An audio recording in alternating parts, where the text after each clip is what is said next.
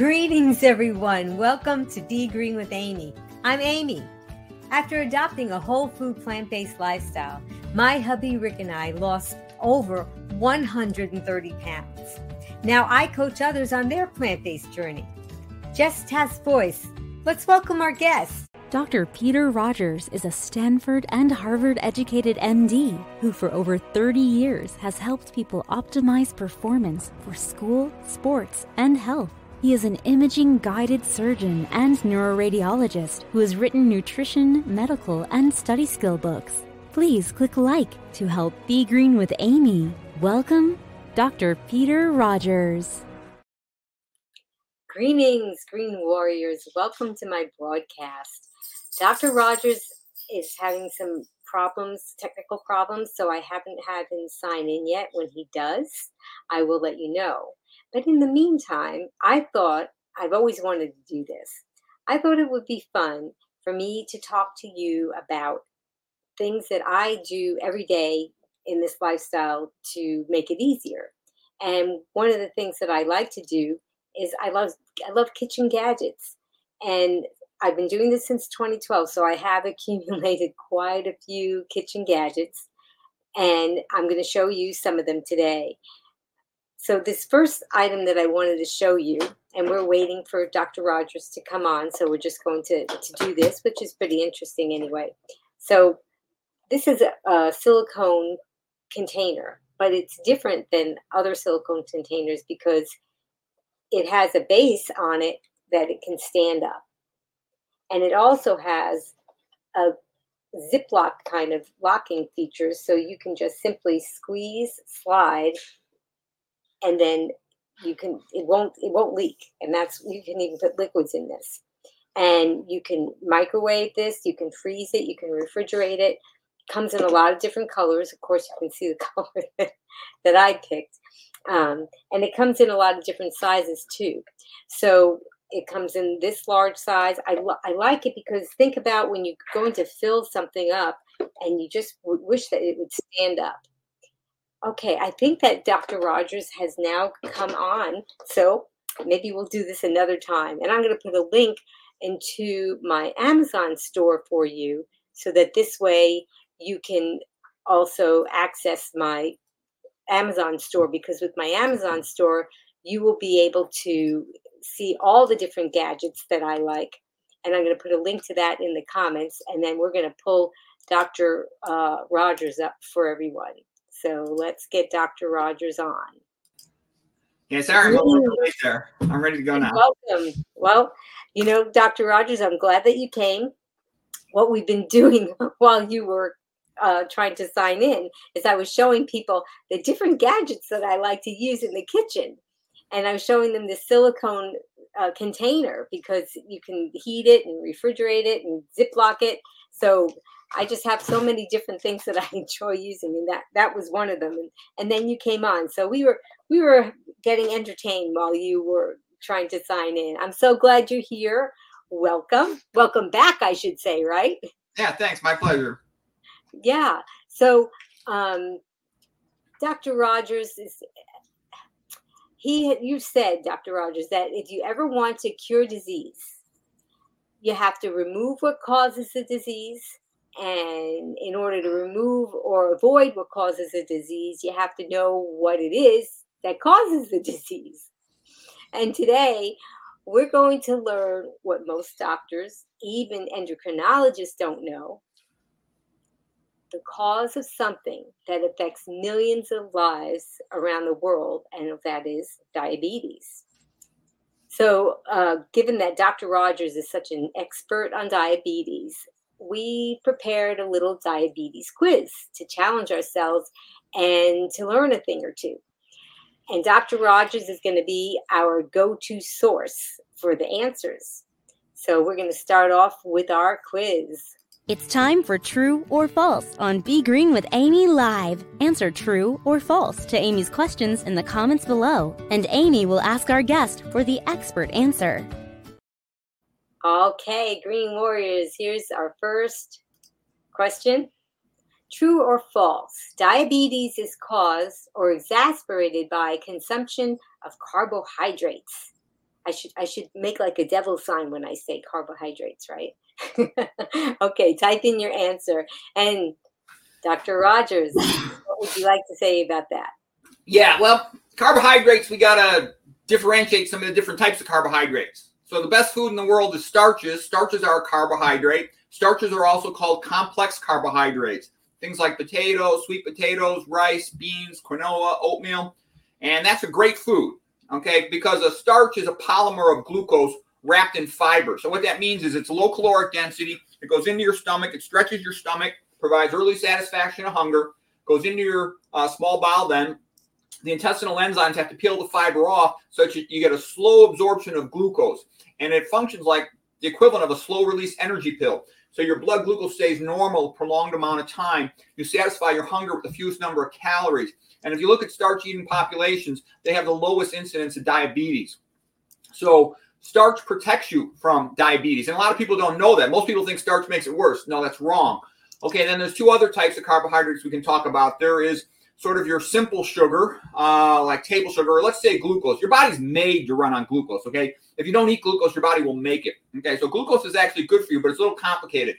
Walter Kempner used to feed his patients table sugar, just white table sugar, you know, sucrose, a combination of fructose and glucose, and he had very good results in reversing diabetes, okay? But then there's something I want to talk about. There's another type of sugar, and that's fructose. Fructose is different. Small amounts of fructose coming in a fruit where it's packaged with a bunch of fiber and other nutrients, and it's gradually absorbed. Fruits are good for you, but I'm going to say this processed food with simple sugars added to it, largely sweetened by high fructose corn syrup, that's a disaster.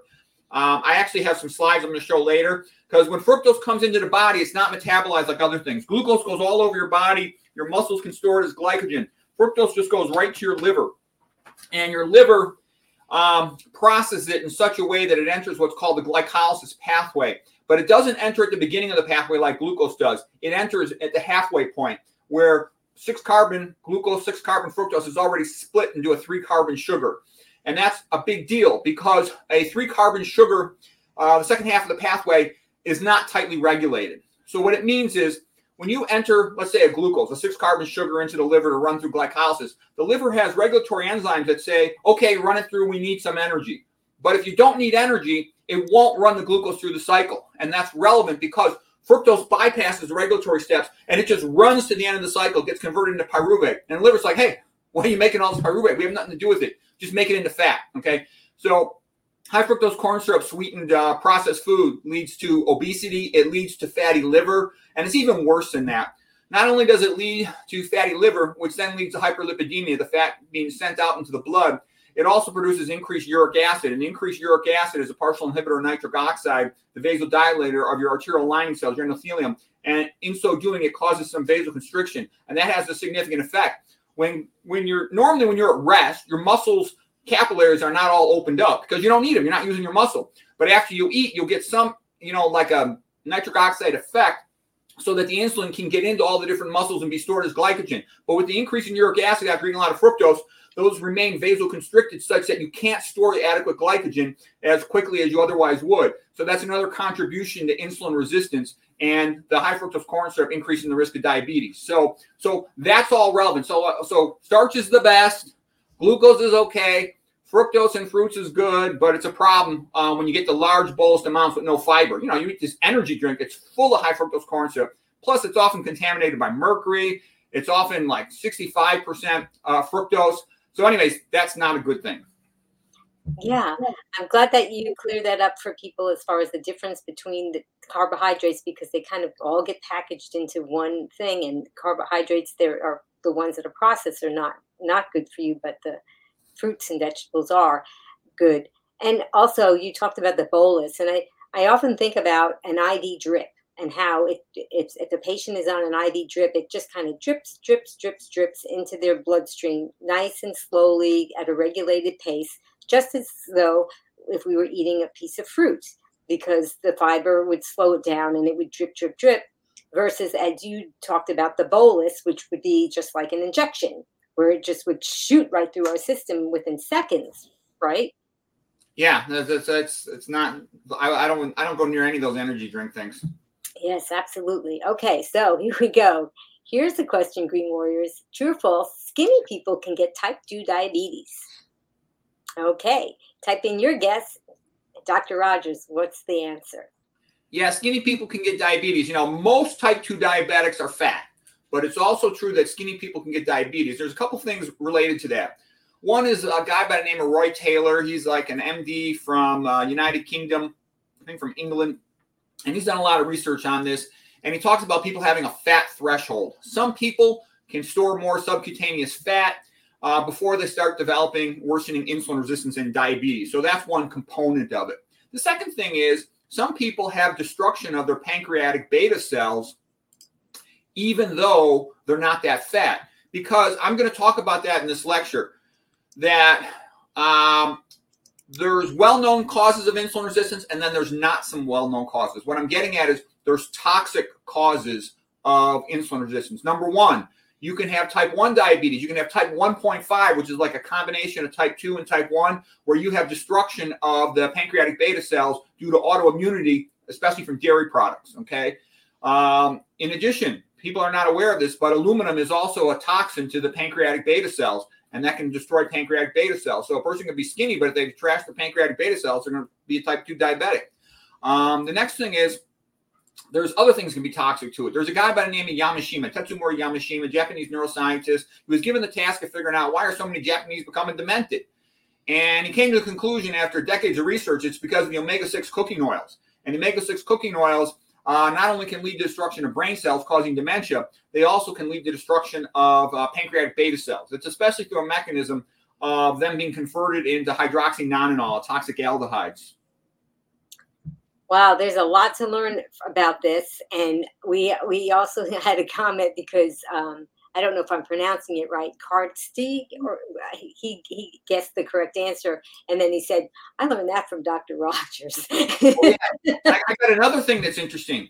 Look at people from India. I used to think people from India are so healthy because I know a lot of people from India.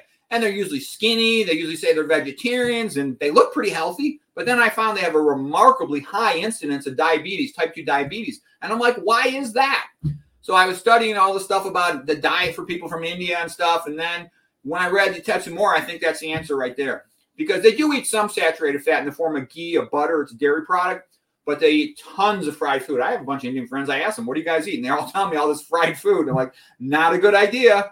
I have a skinny Indian friend doctor, and he had a myocardial infarction. He actually died and had to be defibrillated and resuscitated. And I'm like, you're skinny. You're vegetarian. How did this happen? I go, do you put oil in your food? He goes, of course, you have to for cooking. I'm like, no, you don't. And I think that's the answer right there. Yeah, so we're not always safe just because we're skinny. And when people are, a lot of times when somebody who's thin has a heart attack or something, and people are shocked and they say, but he was so healthy, you know? And so we just don't know what's going on inside, but you do. Okay, let's see. So, true or false, the ongoing accumulation of fat in the pancreas will eventually cause the pancreas to poop out and stop making insulin. I think you touched on that a little bit, but we can go a little bit further. Green Warriors, what's your guess? And Dr. Rogers? Yes. Okay, so what we're talking about here is what's called the ectopic fat theory. And this largely comes out of the work of Gerald Shulman. He won the Banting Prize in 2018 as the best researcher in the world for diabetes. And he actually had worked earlier with Roy Taylor. Roy Taylor came from England over to Yale University, and they worked on their research with nuclear magnetic resonance spectroscopy. And what they found was that the earliest finding that they can see to indicate insulin resistance was the accumulation of fat in the skeletal muscle. So they call that the intramyocellular, intra-inside myomuscle fat accumulation theory. Okay, but then what happened was that's the earliest detectable finding in the skeletal muscle. But then you find ectopic fat progressively in several other locations. You will then tend to find it in the liver, get fatty liver. So accumulation of fat in the muscle causes postprandial hyperglycemia. So after eating, prolonged elevated blood sugars. But then once you get fat accumulating in the liver and a fatty liver, then the liver can no longer accurately regulate blood glucose level during the fasting phase, okay? So now you get fasting hyperglycemia. It'll continue to run gluconeogenesis and release glucose into the blood, causing the blood sugar to remain persistently elevated. And then what I'm getting at is after the liver sort of filled up with fat, sort of the next stop on the train line is to go to the pancreas, and you start getting accumulation of fat in the pancreas. And that's a major contributor to destruction of the beta cells and loss of pancreatic function, where they no longer can make insulin. So the person transitions from not only being insulin resistant, but to having a loss of insulin function such that they're insulin dependent in the treatment of their diabetes. And I can tell you, you talk to any radiologist, they'll look at a CAT scan of the abdomen, and in these diabetic patients, you see fatty replacement of the pancreas. Mm-hmm. That is just so, it's something that people really have to understand, because they can't ignore this diabetes, and it just progresses, and then it can get to the point where it can be very, very damaging. So the next one is true or false. Most people who are overweight have problems with their insulin sensitivity. Okay, Green Warriors, what do you think? Dr. Rogers? Yeah, usually they are going to have less insulin sensitivity than they should. They're going to have insulin resistance, but it is variable in the extent that they have it. So again, there are some people who can weigh 300 pounds and they don't frankly test as diabetic, but in general, the fatter a person is, the more likely they are to be diabetic, the more likely they are to have hyperlipidemia, the more likely they are to have a fatty liver. The other thing, too, is diabetes and hypertension, they go hand in hand, like Tweedledee and Tweedledum. So they tend to have both of them. And I can also tell you, when I look at demented brains, 90% of the demented brains I see have hypertension plus diabetes, or at least pre-diabetes, usually full-blown diabetes. So they very much go together. So what I'm saying is, doesn't guarantee you're going to have diabetes if you're fat, but it greatly increases the likelihood of it. It's not good to be fat. Yeah, and that's just another reason why. Okay, true or false, Green Warriors, caffeine will cause glucose levels to increase. Okay, Dr. Rogers? Yeah, caffeine is basically a stress equivalent. It elevates the same hormones as stress. Psychological stress increases cortisol, which raises your blood glucose. It also increases the catecholamines, adrenaline and noradrenaline, also called epinephrine and norepinephrine. And the way to think of it is, the way like a medical student learns stress is, being chased by a tiger in the dark, because that tells you everything that stress does. You got to really quickly potentially have to climb a tree, try to fight, hide, do something, okay? So you have to dramatically ramp up your blood glucose level, because you need tons of energy, maximum muscle output. So yeah, it's going to drive up your blood glucose for sure. And it does other bad things. Caffeine is one of the most overrated things. Everybody's like, oh, it's cool to drink coffee. You'll even see, in a hospital on medical rounds, the attending will be drinking coffee, the fellows drinking coffee, the senior resident, the junior resident. It's like, join the club, have a coffee, like it's cool or something. No, it's stupid. Okay. You're basically, everybody says, well, I wish my life wasn't so stressful. I think I'll have a cup of coffee. It's stupid. It's like saying I'm stressed out, I'm going to smoke a cigarette, a stimulant. Stupid. Okay. It decreases your ability to sleep. It makes your depth of sleep less. It makes you a little bit hyperlipidemic, raises your blood glucose. It's not good for you. Okay. And then you'll get a little boost of energy like you would from the stress response, but you'll tend to get an afternoon lag. And my biggest concern is, on a chronic basis, you're sort of wearing yourself down, because simultaneously with caffeine, it causes some vasoconstriction, like to the frontal lobes, the supratentorial cortex of the brain. It almost puts you into a little bit of what, I talked previously about the three parts of the brain. You've got like the reptilian brain, the brainstem, if you will. And then on top of that, you got the limbic system, the mammalian brain, if you will. This is the three-part brain of McLean, also called the triune brain of McLean. And on top of that's the cerebral cortex.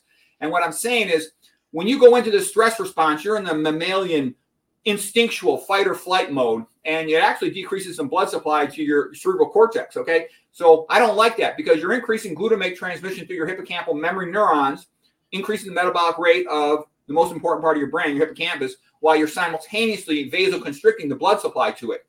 Not good, because you're increasing the risk of having a mismatch between metabolic rate of a neuron and blood supply. Now, don't get me wrong. Caffeine by itself isn't going to cause you to lose a neuron. But when you start superimposing upon it, high-fat meal, lack of sleep, excessive psychological stress, lots of sodium vasoconstriction, glyphosate excitotoxin, and a whole bunch of other ones, now you're starting to get a bigger and bigger gap between your metabolic rate of your neurons and your blood supply, and that gap gets too big. Your neurons start dying gradually. They go into apoptosis. It's programmed cell death to recycle themselves. Right. I'm glad that you talked about that and expounded upon it, because I do a lot of coaching, and I get a lot of people who say, gee, I'm just hearing both sides. Some people are saying, oh, you should drink coffee, and other people aren't. And there's a lot of confusion out there. And you really defined it very well, and I'm glad that you did that. Okay, so here's another true or false. Green warriors, lack of sleep will cause glucose levels to increase. Oh, yeah, it does. It does, because basically it's a stress response, okay? When you have a lack of sleep, it's the same thing. You get the same hormones elevated, cortisol and catecholamines. Sleep deprivation causes increased cortisol, increased catecholamine. That means, so you get all the things I just talked about. So you really want to try to get your sleep, and you want to spend time figuring out what's it going to take for you to improve your sleep, because that's a major part of health. Your brain cleans itself at night while you're asleep, and that's because your neurons can't go offline in the daytime. They have to function. They have to have precise, ion gradients, need a precise milieu around those neurons. You can't mess with that. At night, you can open up your perivascular spaces of Virchow, Robin, let cerebrospinal fluid rinse over the neurons. And like Victorian England, they dump out their chamber pots of waste products. The neurons do at night, and it gets rinsed away. So that's why when you wake up in the morning, you are as smart as you ever get. All your neurons are clean and fresh and ready to go. And you got the hormones just the right way to make you smart. It's sort of like, when does an animal need to be smart? An animal needs to be smart when it's hungry. So it finds some food. Break fast. You break your fast after having not eaten since the previous day. So you're actually primed to go out and find food. And you can take that same priming to go find food and use it to do whatever, challenging intellectual task you have. Yeah. So as you're talking about, there's just so many factors. And I'm glad that you're talking about it, because oftentimes people just say, I'm just going to adopt a whole food plant-based diet. And then if they don't see improvements, or they don't see as much improvement as they would like, they really have to take a lot of these other things into consideration. Okay, next question. High glycemic carbohydrate meal will cause glucose levels to increase. I think you may have covered some of that, but I'm going to see if the Green Warriors can answer that, and you can expound upon that if you'd like. Yeah, when people say you have a high glycemic index, what they're implying is your blood sugar raises rapidly. And there's a couple things relevant to that. That could be because there's a lack of fiber such that the glucose is absorbed more quickly. Like if you just drank, water, just put a bunch of glucose in there. Yeah, it would spike your glucose pretty fast. The main downside of something super sweet in that sense is that the pancreas can be confused by that, because there's not that many super sweet things in nature, and you can have, it'll overcompensate and release too much insulin, if you will, and that can suddenly drive your blood glucose down. You get rebound hypoglycemia, where you feel kind of lousy immediately afterward, and then you have to go eat some more sweets, and you end up with a blood glucose curve like a roller coaster. So that's one thing that can make people get fat, rebound hypoglycemia. On the other hand, your blood sugar is normal for it to go up some after you eat a meal. I mean, that's why you ate a meal, to get more blood glucose and other nutrients, okay? But it's just, the great thing about plants is they come packaged, designed the way we're made to process food, with the fiber and the nutrients all intact. And our body's very good at dealing with what we're made to eat, which is a whole food, plant-based diet. Okay, well, talking about that, true or false, people who eat a lot of animal products get diabetes. Well, the reality is the more animal products people eat, the more likely they are to become diabetics, because animal products do a lot of bad things in terms of pancreatic function. First of all, they contain a lot of saturated fat. Out of all the fat, saturated fat is the one most strongly associated with causing insulin resistance. It'll inhibit mitochondrial electron transport. It actually causes it to back up, and that causes a backup then of Krebs cycle and a backup of glycolysis. It'll inhibit like complex 3. So that's a major problem. If you want to see the landmark paper on this subject, you can go to, it's written by Michael Brownlee. It's called Unifying Theory of Diabetic Complications. It's the best paper ever written in the history of diabetes, Unifying Theory of Diabetic Complications by Michael Brownlee. If you go to the American Diabetic Association website, you can get the paper. If you sign in, you have to sign in to see the video, but you can watch him lecture on it too. It's an incredible paper. It's like a work of genius. It's magnificent. Okay, well, anyways, you'll see him explain this mechanism of reversal of electron transport. Okay, by the way, he won the 2004 Banting Award as the best diabetes researcher in the whole world, this guy Michael Brownlee. Trust me, he's an incredible genius. So is Gerald Shulman and Roy Taylor. I mean, their work is really impressive. They've done a service to mankind. They deserve Nobel Prizes. And here's the funny thing. No one knows about it. Gerald Shulman's lecture is also on YouTube. You can watch that. His lecture on 2018 Banting lecture, okay? I never found Roy Taylor's on there, okay? But anyways, this is known. And okay, so why else does animal product cause diabetes? So number one, you got the sat fat. That's the worst, okay? Number two, you got lots of iron. Chronic iron overload over time contributes to increased oxidative stress, also increased the likelihood of diabetes. Number three, animal protein has a different amino acid composition than does plant food protein. It's got a lot more leucine, the relevance being that's more likely to activate mTOR. Things that activate mTOR are more likely to cause increased insulin resistance. So you're screwed in at least those three ways. So we're not made to eat a lot of animal food. You know, I think all wild living populations eat a little bit, but usually it's a very small amount. It's not that easy to catch an animal, okay? Humans, we're kind of slow. We don't got big claws. Our teeth are flat. We got the same teeth as a horse, a herbivore, okay? So these wild living populations typically ate relatively small amounts of animal foods, all right? And so anyways, that leads to diabetes, animal foods. Yes, I'm glad that you made that clear for us. Okay, here's another one. True or false, people who eat lots of rice and potatoes get diabetes. Okay, Green Warriors, what do you think of that, Dr. Rogers? Take a look at, you know, China before 1970 when they're eating rice. 1 billion out of 1 billion, they're all skinny. You can't find a fat person.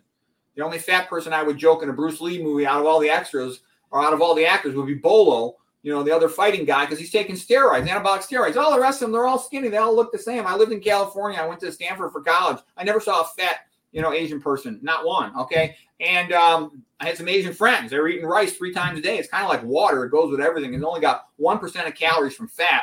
Same thing with potatoes and sweet potatoes, 1% of calories from fat. The lower the overall percent of calories from fat, the skinnier the population is.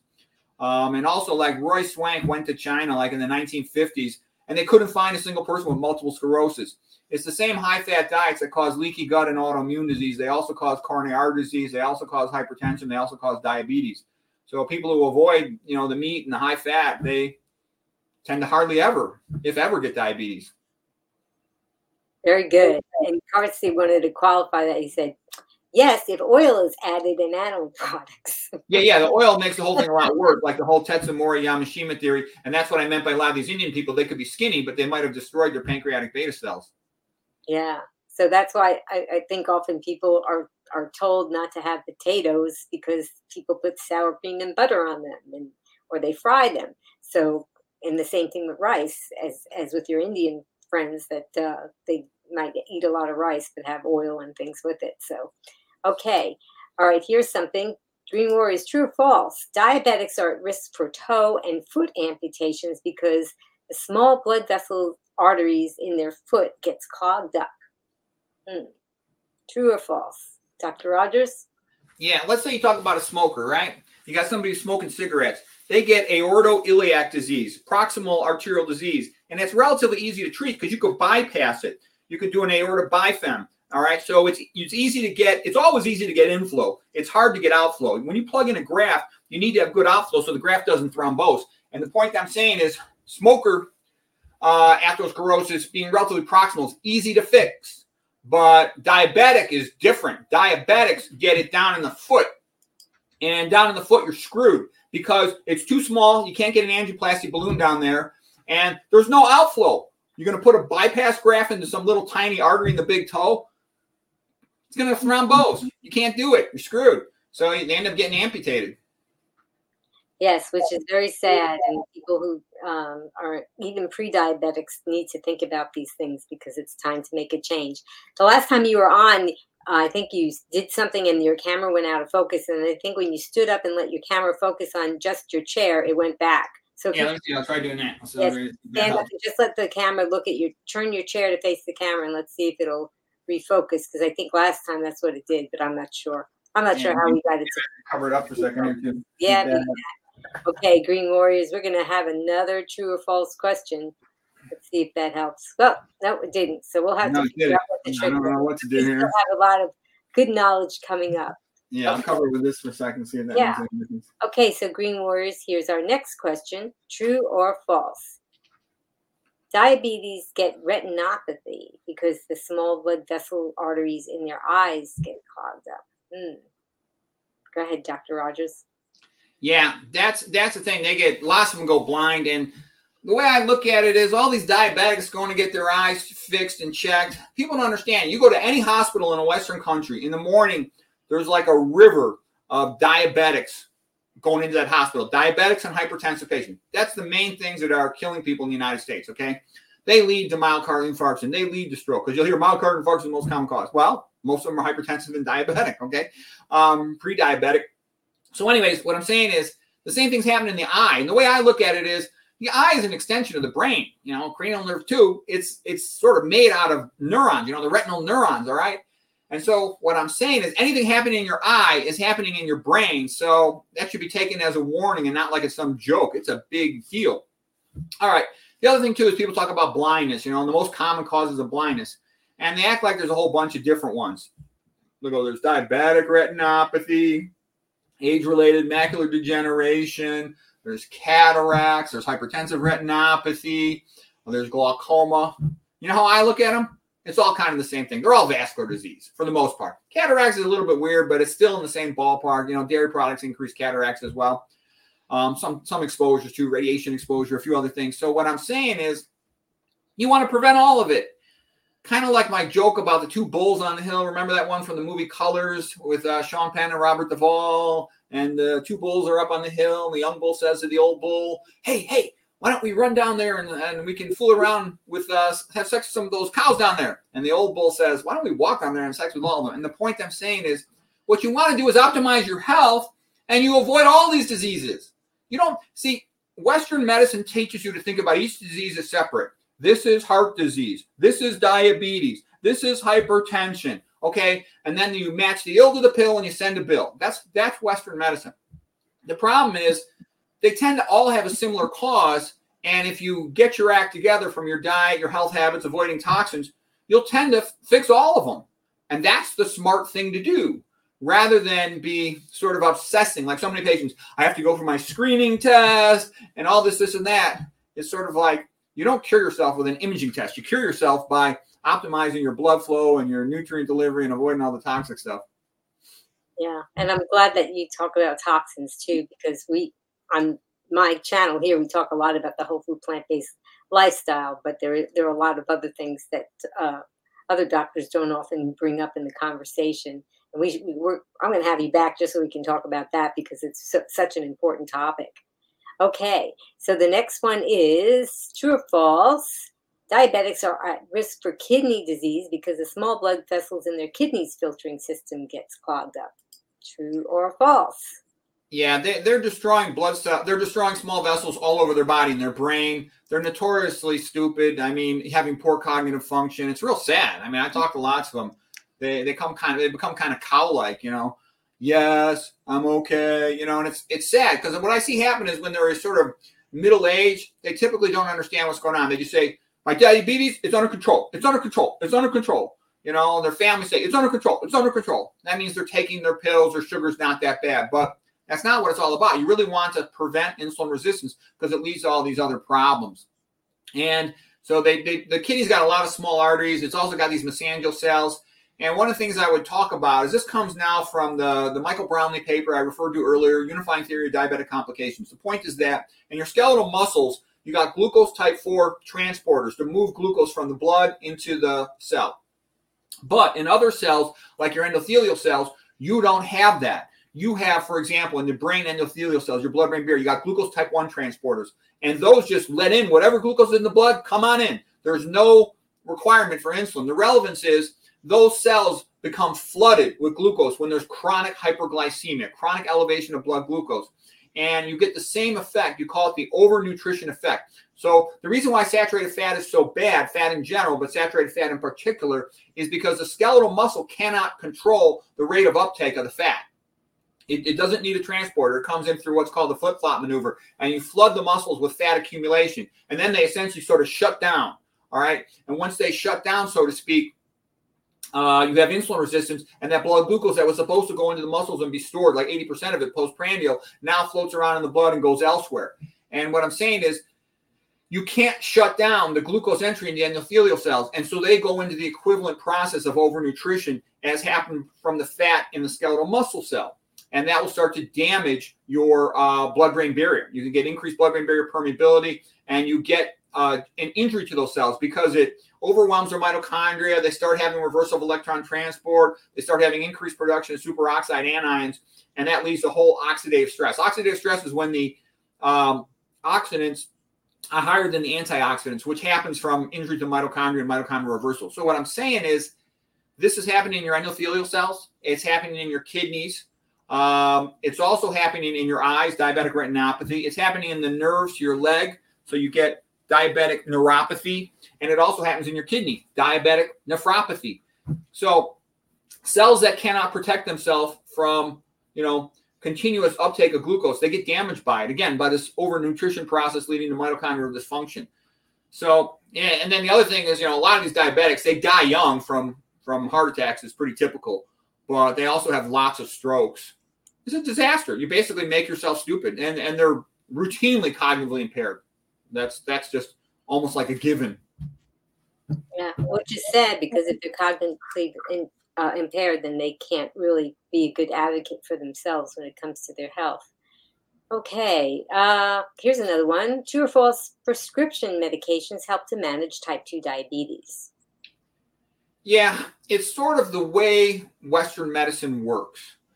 I have reviewed the textbooks. I graduated first in my medical school class. I won the award, best student in the class, 333 students for pathology. I tell you that because I have gone through those books. Okay, I got 99 perfect bore on my residency. Not to brag, but the point is I know what's in the books. Okay, and I've gone back over them. They do not get to the point for any disease. What is the cause? How can we avoid the cause? Because usually the cause is an ongoing problem. And if you can avoid it, you can start to heal. But if you don't avoid that cause, you can never start to heal. So what I'm saying is the books are wrong. Okay, I even mentioned to you, I have spoke to a lot of endocrinologists. They are not trained in the causation of diabetes. It's amazing. I'm not kidding you. I know a bunch of endocrinologists from universities. I've even gone and had friends recommend to me the best endocrinologist, and I've gone over and met with this person, okay? And I start asking them questions. What do you think of the Sweeney paper? And they're like, oh, I'm not familiar with that. I said, okay, what do you think of the Hemsworth paper? They said, oh, I'm not familiar with that. I said, what do you think of the Rabinowitz paper? Oh, I'm not familiar with that. I'm like, well, what do you think of the Brownlee paper? I'm not familiar with that. They haven't read the papers. They don't know their own field, all right? So it's kind of sad, but what they know, what do they know? They know all the medications. They know the medication dosages. They know the medication side effects. They know how to titrate them, how to mix them, their half-lives, how to combine them. So they are trained in how to manage diabetes with pills. And, I mean, that can help. You don't want to get, diabetic ketoacidosis. So they can help the patient along, but only a small amount. The patient typically doesn't change their diet significantly, and they give them all this crazy stuff that's almost reminds me of something out of the Middle Ages, the Eye of Newt and all this stupid. They'll tell them Mediterranean diet, which is a stupid diet. It includes meat, alcohol, olive oil, nuts. See, all this high-fat food, that's not going to help a diabetic. And even allow sweets. It's stupid. The Mediterranean diet is stupid. It's a diet for chumps. And the way I see the Mediterranean diet, it's the way you trick people. I jokingly called it the Antichrist of nutrition, to promise salvation but not provide any help, because people try it and they think, I tried diet, it didn't work, and then they give up. Well, I got to take all these pills. Instead of going low-fat, low-sodium vegan, and you got a very good chance to cure yourself. Roy Taylor, he had tons of his patients cured, and Roy Taylor specifically said, diabetes is a disease of overnutrition with fat, and when the dietary fat is reduced, most patients will be cured, okay? So that's the Roy Taylor take on diabetes. It's especially saturated fat from the animal foods that makes it much worse and elevates mTOR more and all that stuff, and contains iron, leading to iron overload with the secondary effects that all contribute to it. But yeah, absolutely. And maybe you can expound upon the saturated fats in animal foods, because oftentimes people pick certain animal foods to say, well, this one is low fat or this one is healthy. They all stink. They're all about the same. I know a typical thing is people say, what about fish? Fish is good for you. And look at salmon. Salmon's 50-50, 50% fat, 50% protein. There is no carbohydrate in animal foods other than milk, okay? So that's still very high in fat, lots of saturated fat. Saturated fat is a little worse than the other types of fat, because in the process of beta oxidation of the fats, you're going to end up sending more electron carriers to electron transport, more FADH2s, versus if you already have the double bonds, the way it's processed in beta oxidation, you don't make quite as many FADH2s per molecule, but it's still not good for you. I'm a big believer in low fat. That's a whole other topic to get into the details of it, but I think there are good reasons why that's a good path. Okay, very good. So let's see, true or false, the brain has glucose receptors that can't function effectively when glucose is blocked. True or false? Okay. Yeah, that's a very interesting point because, like I said earlier, all the medical textbooks are wrong. Okay. My kids are grown up. My wife works. I don't got much to do. I sit around reading. Okay. And I read through these books and I'm like, holy crap, these books are wrong. They're wrong and they're in fact stupid on all the major causes of disease. You read the autoimmune chapter. There's nothing about leaky gut, the most important cause. And all the secondary causes that I'm familiar with, I don't see them typically listed in the chapter. Okay. You read about coronary artery disease. There's no mention of all the pioneers in atherosclerosis research.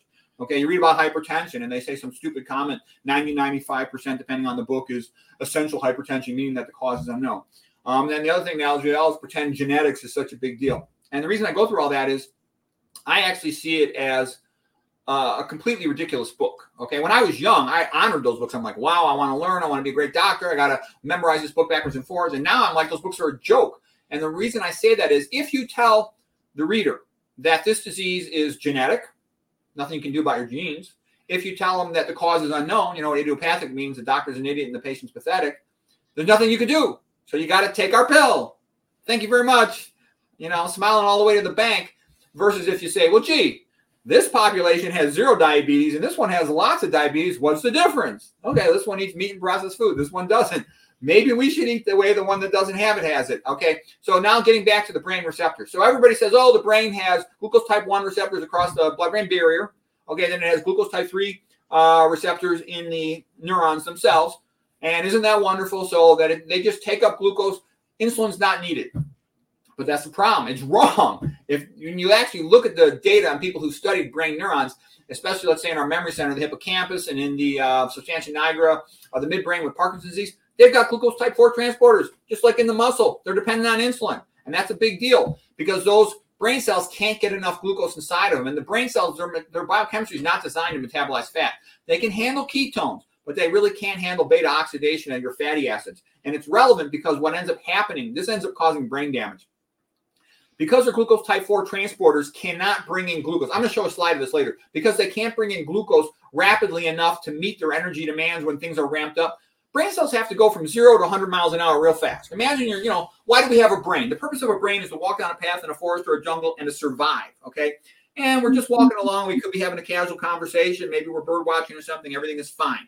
But all of a sudden, there's 3 coyotes. Oh, shit, they're walking towards me. Am I going to have to fight? Should I climb a tree? Should I stand my ground? What should I do? You got to ramp up really fast, all right? So the point is, in order to do that, there's a mechanism whereby you can take in more glucose into the cell using these glucose type 4 transporters.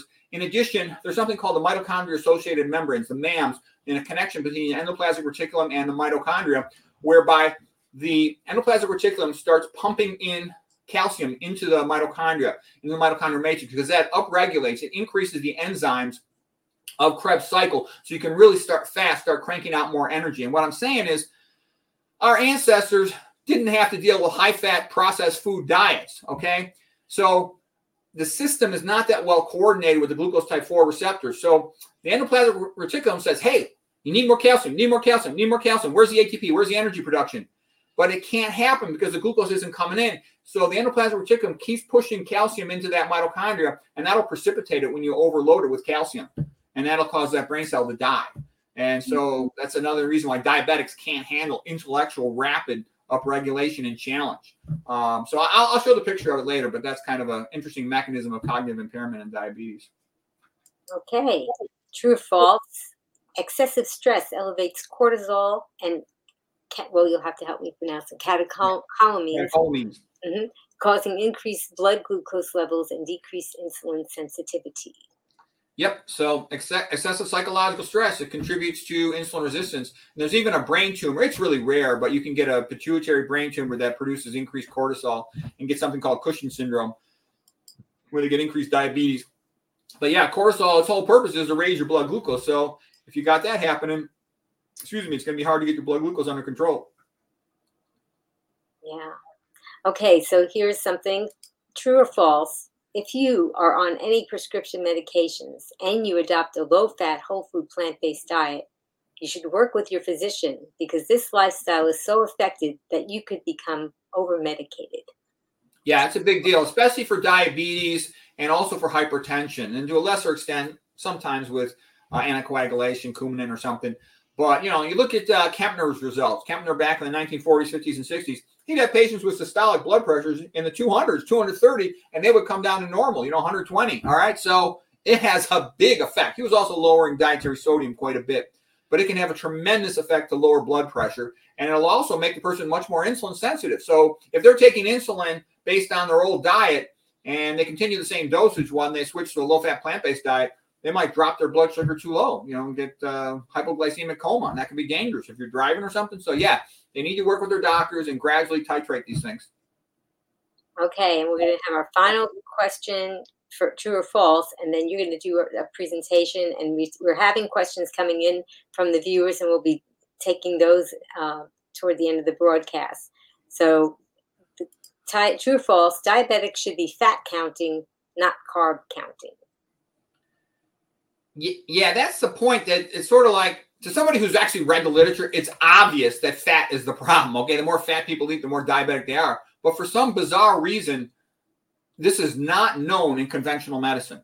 Okay, I had a friend who's doing an endocrine fellowship, and he's telling me all this stuff about carb counting and how they fix their plate, what goes on what part of their plate. And it's just like nonsense. Just eat starch, eat fruits, and eat your greens. Okay, things will be pretty good for you. So fat's the main thing to be concerned about, not the carbs. And then the other secondary things I'll talk about a little bit more, you know, things like avoid the cooking oils. Okay, that's a problem. And I would do what I can to avoid aluminum. For example, aluminum is toxic to the pancreas. So I would have, you know, a water filter. Okay, I would not use deodorant. I think deodorant's like the stupidest thing. We talked about that last time, didn't we? I think we did. Yes, we did, but it always bears repeating because, and sometimes we'll get new people on this broadcast that may not have had a chance to see the other one.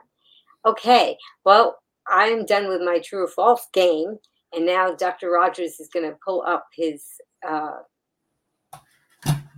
presentation. Yeah, let me get my slides going here. Let's see. Here we go. While he's doing that, I'm going to just see if there was a comment. Let's see. Oh, so a card said, Dr. Rogers has completely changed my view of medicine. Now I question all advice in my doctor gives me. Eating plants has changed my view and given me more power over my life. Thank you, Dr. Rogers. That was nice. So that's very nice. Yes, I just wanted to bring that up. And let's see if we had any other. So it sounds like he's a big fan. And so, Green Warriors, we're going to be taking your questions in a little bit after this presentation. And if you want to type them in the chat, I will hold them and refer to them at the end. And I'll try and take them in the order that I receive them. So if you do it now, you probably have a better chance of me asking that question than later. And today we're, of course, talking about diabetes, and there's just so much more. A lot of the plant-based doctors are talking about it, but there's just so much more to it than just nutrition, and that's important to know. And Dr. Rogers has a wonderful presentation which shows some visuals too, where the body is just a miraculous healing machine, and if you let it heal and you give it the chance, it can. But not always, because sometimes it might be too late for things. So try the best that you can for adopting the whole food plant-based lifestyle, but also learn about the other things that are important as well. For example, as Dr. Rogers was talking about earlier, we have things that are important to consider, which are toxins. And things that we're exposed to on a daily basis. And he's going to be coming back in another show to go in more detail about that. But as he talked about aluminum, for example, people might take aluminum foil and decide to roast vegetables on it, and which is, you would think, I mean, I was taught to do that. So now I take parchment paper instead, or I take a silicone mat, and I use that to roast the vegetables. Sometimes people will make something like a casserole and then they cover it up with aluminum foil. And aluminum foil is nice because you can conform it to the edges of the casserole dish. So what I like to do if I find that I want to use foil is I'll take a piece of parchment paper and put it over the casserole dish and then put the foil on top of it so that the foil isn't coming in contact with my food. And that's another way that you can overcome that. But also that there are other environmental toxins that sometimes you can get exposed to just by touching it, as Dr. Rogers was talking about the aluminum, again, with that comes in deodorants. And people will put that in their armpits, and women will shave, and it'll help absorb things. Think about how they have certain medications that you can just put on your skin, and it will get absorbed transdermally into your bloodstream. Well, think about a lot of things that we're touching that the same thing can happen. Did you have your... Yeah, I got my slides. I just don't know how... I don't know how to share my screen to you. Okay. So if you went to the present mode... Click on present. And okay. then it share should say share screen. Got it. Share screen. And then I will see that soon. So if you have any questions for Dr. Rogers, please type it in the comments, and we will be bringing that up shortly.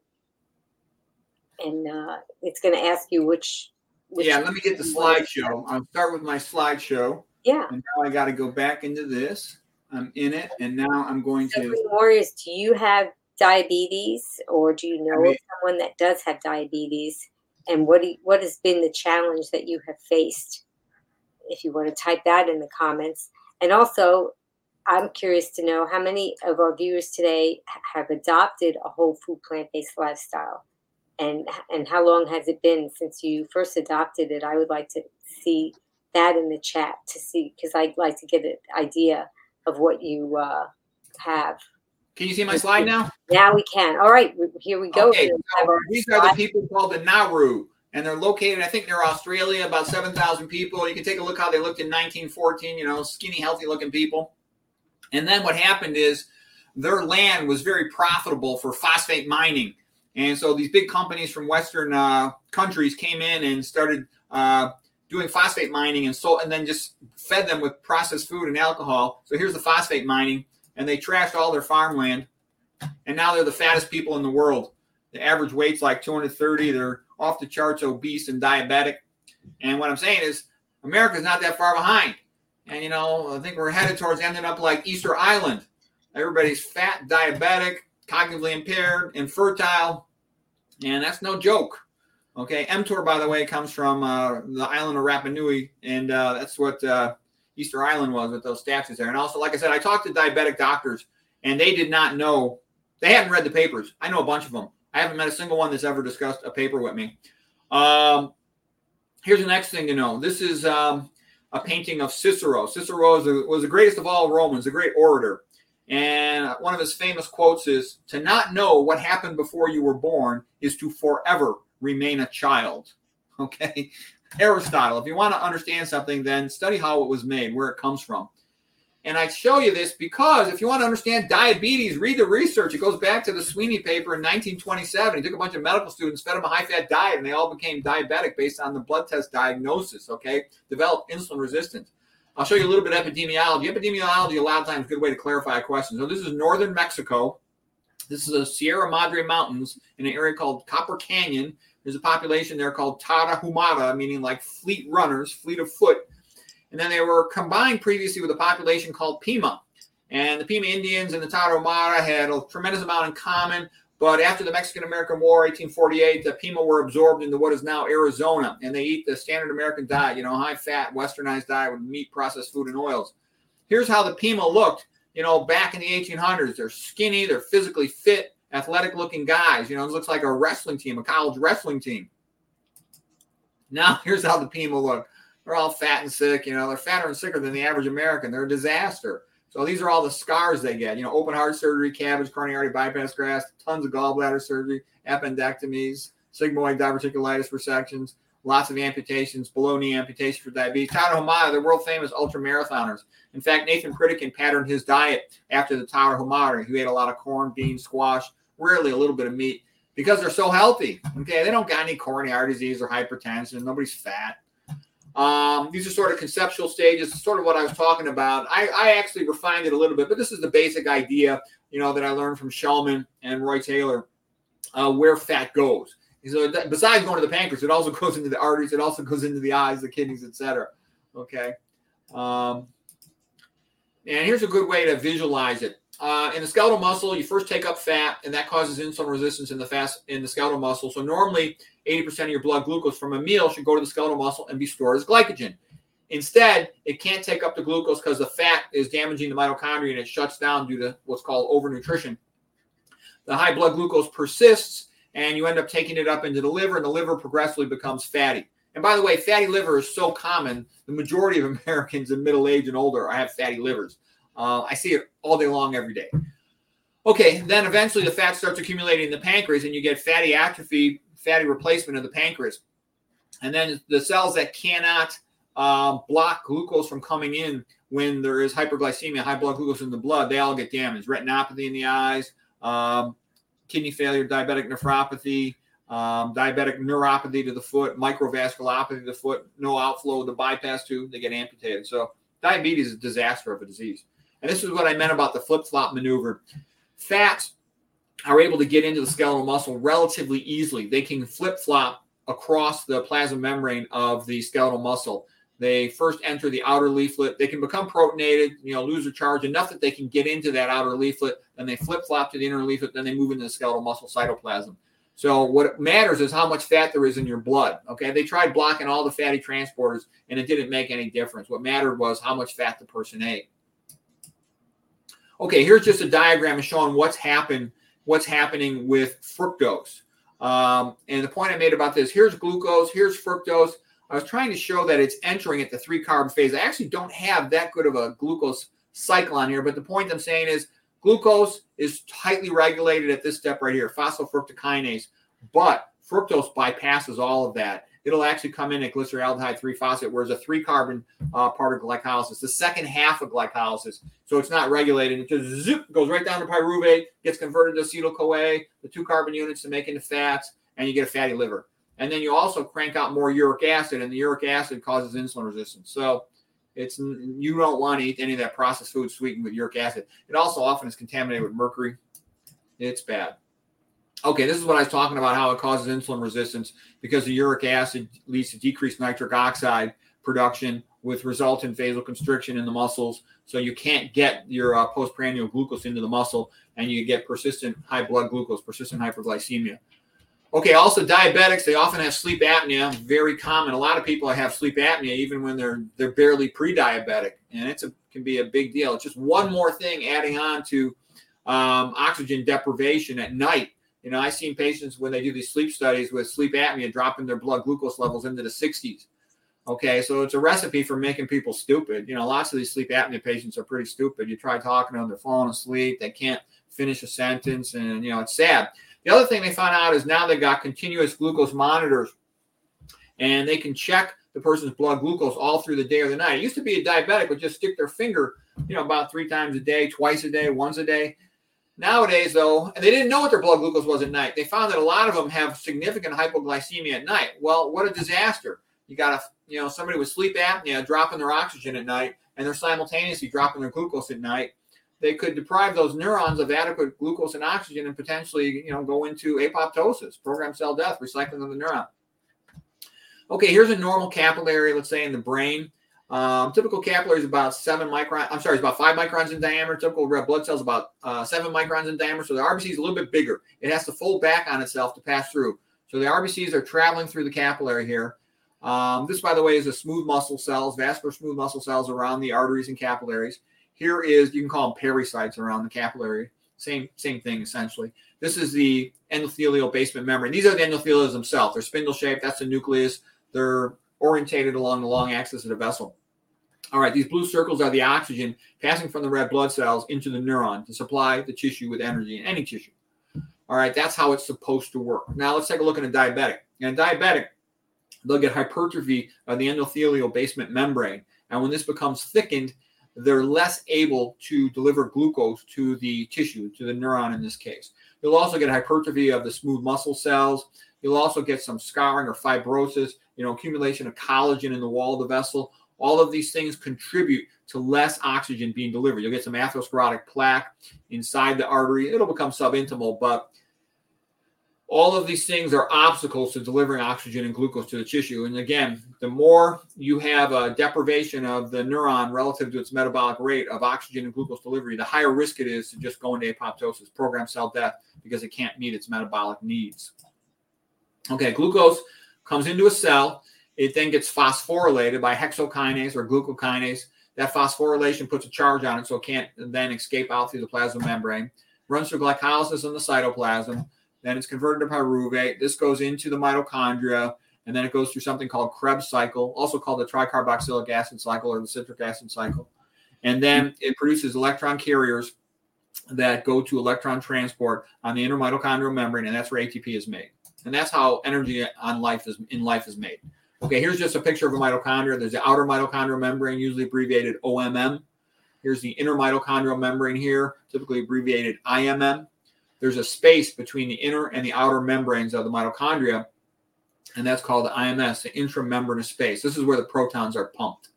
Okay, then here is the center of the mitochondria. That's called the mitochondrial matrix, and that's where Krebs cycle runs. So here's the electron transport chain again, and these electron carriers are like a fireman bucket brigade, and they pass electrons downhill until they get to oxygen. Oxygen has the highest electronegativity, meaning it has the strongest desire to grab the electrons. And as they run down the cell, you can think of it almost being like water passing down a hill. They can run a mill wheel.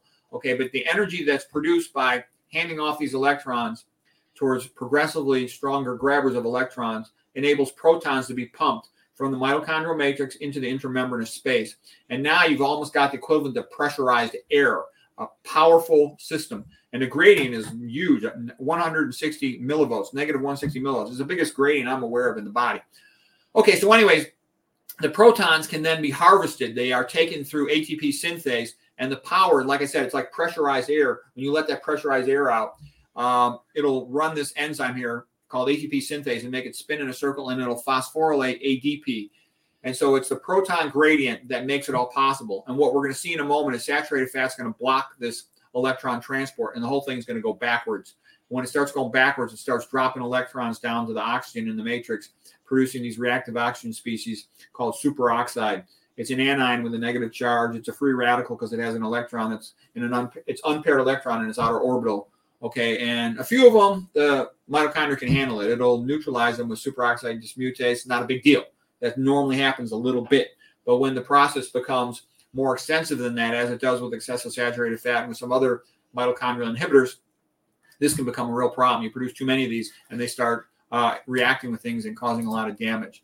Okay, so I just want to show you, this is a picture of all the different things that inhibit the mitochondria. And, you know, if we counted them all up, I haven't counted them, but I'll bet you it's about 25 or something. And I mention this because, you know, I was very interested in biochemistry. And I was like first in my class in biochemistry, like one of the best students in the whole United States in biochemistry when I was in medical school. And I mention this because I own multiple biochemistry books. None of this is in the books. None of this is in the books. Go to the store, look at the medical bookstore, and look at all the mitochondria, look at all the biochemistry books. You won't find any of this in there. But then I start reading through the papers about mitochondrial inhibitors, mitochondrial dysfunction, and it's all right there. So what I'm saying is the useful information is not in the textbooks. I talk to medical students. They never know anything, okay? You ask a medical student. Go find a medical student if you know one. Start asking them, what causes heart disease? What causes hypertension? What causes diabetes? They won't be able to answer a single question. What inhibits the mitochondria? They won't know the answer to a single question. I've talked to tons of them over the years. All right, so anyways, these are common things. Fat inhibits complex 3. How about atrazine? That's sprayed on all the corn, non-organic corn. That inhibits complex 3. How about F-? That's in your water, okay? Supposedly to help your teeth, but it really doesn't do much for your teeth. It's something you don't really want in your water, okay? Lead is often a contaminant in a lot of foods. Here's your omega-6 cooking oils leading to hydroxynonanol. We talked about that. HNE, the toxic aldehyde, that inhibits ATP synthase.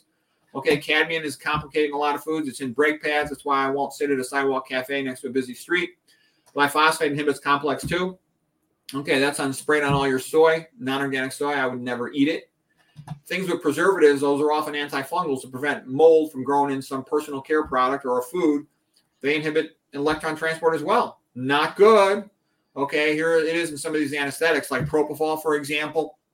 When I went for my colonoscopy many years ago, because my mother died of colon cancer, I refused sedation because I didn't want this to potentially be affecting my brain cells. I mean, something that makes you not remember the test how do you know your memory is going to come back like it was before? I'd be a little nervous about that. I got teased and mocked about it, but I knew I was right. I was fine. Okay, what else here? Metformin. I got all these doctors even saying, oh, do you think metformin's good? I heard it's good for longevity. I'm like, you know, do you think I'm stupid? I'm going to take a pill that inhibits my mitochondria? You crazy? Statins, they also inhibit, they decrease the function of coenzyme Q. I wouldn't take one. I can control my blood glucose just fine. My total cholesterol typically varies between about 90 to 120 just from the diet. I don't take any pills, not a single one. I'm 60 years old, just about 60 years old. It's fine. Okay, PFOA, that's like from the nonstick cookware. They can put stuff in your food that's toxic to your mitochondria. And each one of these things will probably have a relatively mild amount of toxicity. But you can see my point. When you add them all up, it could be a real problem. A lot of these antibiotics are toxic to your mitochondria. A lot of your estrogenics are toxic to your mitochondria, like BPA, bisphenol A, and the other bisphenol equivalents. Okay, BPS, for example. Okay, PCBs, you know, that's another thing in a lot of fish. All right, so anyways, I think you get my point. Alcohol is toxic to your mitochondria, inhibits this pyruvate dehydrogenase enzyme. Same with traumatic brain injury. All right, so anyways, there's a lot of things. So here's basically the main diet. Here's the Western diet, American, the high-fat diet. They get lots of atherosclerosis in the coronaries. Most common cause of death is heart attack. They also, with all that fat, have ischemic tissues, lack of blood supply to their tissues, get a lot of cancer. Okay, then you go to the East Asia, you know, Japan, Korea, China. They were eating way too much sodium, especially Japan, are eating over like 12 grams a day. You should normally only have something like 200 to 500 milligrams. And because of that, they would get high blood pressure and they have a lot of strokes. But because they're eating a really low-fat diet, and they also smoked a lot of cigarettes, which, of course, made it worse. Because they ate a low-fat diet and they ate a lot of vegetables, they didn't get that much cancer. They don't get hardly any diabetes with the low fat. South Asians, like people from India, they're the ones that I thought were a lot healthier than they actually are. And I think it's because they eat so much fried food, a lot of these oils. And so because of that, and they still eat some dairy, you know, with the ghee and all that. They still have a surprising high incidence of diabetes, and I think it's because of that oil, the HNE from frying it. All right, anyways, who's the best off? Low-fat, low-sodium vegans. They're low in everything. They avoid all these problems, and you can tell why corporate America don't want people eating this way. Nobody makes money off a low-fat vegan, okay? I don't take any pills. I don't need to ever go to a doctor. I haven't been to a dentist in over 25 years. My teeth are fine. Okay, what are you trying to protect? You're trying to protect your hippocampus. There's your memory center right there in the brain. It is hypersensitive to oxygen and glucose deprivation. It runs through tons and tons of energy. So it does not want to be denied its oxygen and glucose. Here's a typical neuron. Cell body's up here with all the dendrites. So this is where it receives a message, and then it sends a message by conducting an electronical impulse through its axon. The axon then connects to what's called the synaptic terminal or the axon terminal. This is run by sodium channels, but when you get to the axon terminal, you get a calcium, like a voltage-gated calcium channel, and that lets calcium come in. Calcium is, you know, the old saying in Lord of the Rings, one ring to rule them all. This is one ion to rule them all. When calcium goes up, whatever's the main thing that cell does, it does it. It's like flicking on a light switch. Okay, so when calcium goes up in the synaptic terminal, it causes these neurotransmitter vesicles to then merge with the plasma membrane of the synapse. And then this is a synaptic cleft between the two neurons, the presynaptic and the postsynaptic neuron. This neurotransmitter will diffuse across the cleft, interact with the postsynaptic neuron, and exert an effect. Typically, it's going to be glutamate. That's like 80% of them. Okay, here's how a cell does its business. It establishes a negative gradient. It's like a battery. It's how a cell generates energy for itself. And like a battery, it has a charge differential across a membrane. So you've got positive charges on the outside of the cell. Let's just say this is a brain cell. Okay, you got a negative charge inside. In brain cells, they use two-thirds of their energy to run this pump. This is potassium, sodium, ATP pump. And the K comes for kalium, the Latin for potassium, and the N for natrium, Latin for sodium. Okay? And the reason they put so much energy into running this pump is they're pumping out more positive charges, 3 sodiums, and only pumping in 2 positive charges, 2 potassiums. So that leads to a net negative charge inside the cell. Then this gradient of charge, so that's an electrical gradient, and of chemical concentrations, the sodium gradient's a factor of 10. You got 10 times more sodium outside the cell than inside the cell. Movement of sodium can be coupled to movement of other things. So this is called the Naka exchanger, Na for sodium, Ca for calcium. And you can let sodium come into the cell and use that to pump out calcium. And that's how you get calcium out of the cytoplasm. What you need to do, you have to be able to shut the cell off. After the cell does something, you want to turn things off. So when cytoplasm calcium goes up, neurotransmitters release, like glutamate. GLU is an abbreviation for glutamate, and that'll go out across the cleft. So you need to maintain these gradients, the electrical gradient and the chemical concentration differential, in order for the cell to get work done and do what it's supposed to do. For you to think, this neuron has to be able to do this. Okay, and now here I'm showing you a little more complicated. Normal cytoplasm concentration of calcium is about 100 nanomolar, so that's 15,000 times lower than what it is outside the cell. So if you're going to pump something out, you're going to have to use energy to do it, because you can't pump against a gradient unless you've got energy making it possible. The other way that a cell can lower the amount of calcium in the cytoplasm is they can pump it into the endoplasmic reticulum. The endoplasmic reticulum in muscles is called sarcoplasm, but so the enzyme to pump calcium into either the sarcoplasm or in the endoplasmic reticulum is called SERCA. Sarcoplasm, endoplasmic reticulum, calcium ATPase. And this is a very important way that calcium is pumped out of that cytoplasm. Okay, so like I was saying, when calcium goes up in a cell, let's say it goes up tenfold, you will get neurotransmitter release in a typical neuron. In the pineal gland, which makes melatonin for sleep, it'll release melatonin. In a mast cell of the immune system, it'll release histamine. In a pancreas cell, it'll release insulin. In all the muscle cells, they will contract. All right, so that's how cells do their work. They let calcium in, and then they do whatever they have to do. And then as soon as what they've done, the task is completed, then they pump that calcium out, and they can do it all over again if they need to. Okay, here is let's say calcium comes into this the presynaptic terminal, glutamate, the neurotransmitter vesicles merge with the plasma membrane, glutamate diffuses across the cleft, it'll interact with the postsynaptic receptor, typically an AMPA receptor, let some sodium in, that'll depolarize the cell, making this charge go higher, more positive. Once that goes more positive, the magnesium sitting in the NMDA receptor for glutamate will bounce out. Now calcium can come into the cell, and you can start raising the calcium level in the postsynaptic neuron, and you want to raise it a little bit so it gets the message and does whatever it has to do. But if you get excessive amounts of calcium going in here, you can overactivate this neuron and cause it to go into apoptosis. The enzyme that does it is, they got a perfect name, calpain. Calcium activated has painful consequences. Okay, and this is what I was talking about earlier with regard to the glucose type 4 glucose transporters on the neurons. You need insulin to get this GLUT4 to work. Okay, coming across the blood-brain barrier and the endothelial cells, you just got GLUT1. So glucose goes right across that. You don't need any energy. You don't need any insulin, okay? Glucose type 3, they'll just let glucose come into this hippocampal neuron, and that's all perfect and beautiful. But because you got insulin resistance in a person eating a high-fat diet, they can't get enough glucose into these brain cells, and that's going to have major consequences for these brain cells. It's going to cause a lot of them to die. Okay, so here's how people become stupid. This is one of the mechanisms of becoming stupid with diabetes. Here you have the mitochondria located within one of your neurons, let's say in the hippocampus. Here's your endoplasmic reticulum, which is the calcium storage center. It's the organelle that stores calcium inside a neuron. It's the main one. There's a little bit of calcium elsewhere, but that's the main one. All right, so like we talked about, you see a couple coyotes, 3 coyotes in the forest, they start walking towards you. You're going to ramp up neuronal activity very fast. And the way it does it is the endoplasmic reticulum releases calcium. This calcium passes from the endoplasmic reticulum into the mitochondria. This location where they're closely opposed to each other is called the MAM, mitochondrial associated membranes of the endoplasmic reticulum.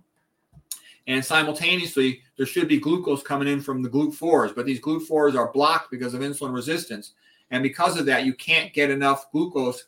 Well, really, it runs through glycolysis, gets converted to pyruvate. You can't get the substrate into the mitochondria. But the endoplasmic reticulum doesn't realize that because our ancestors didn't eat all this fat. They didn't have all this insulin resistance. So it keeps on pumping calcium into this mitochondria until it'll precipitate, and that can lead the cell to die. If a cell loses its mitochondria, it dies. Oh, I didn't even have my microphone right next to me. Gosh, why didn't I do that?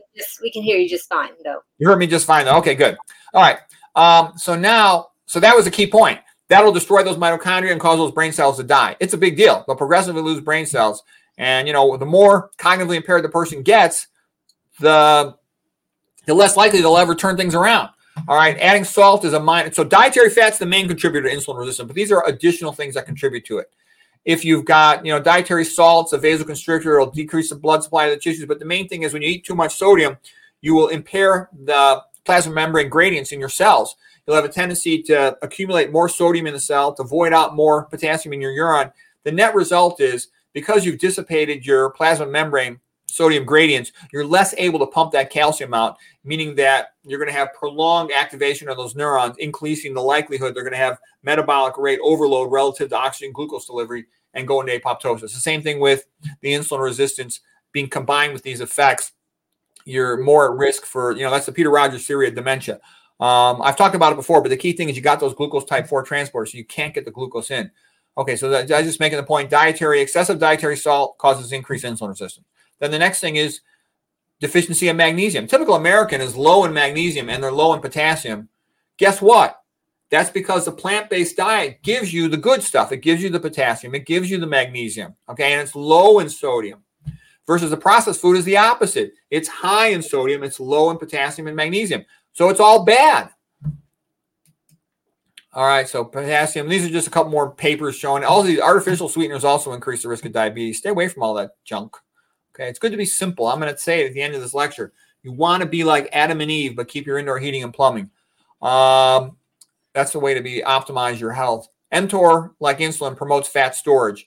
And it also leads to activation of mTOR, all the high-fat food, the animal foods, and those also will increase insulin resistance, okay?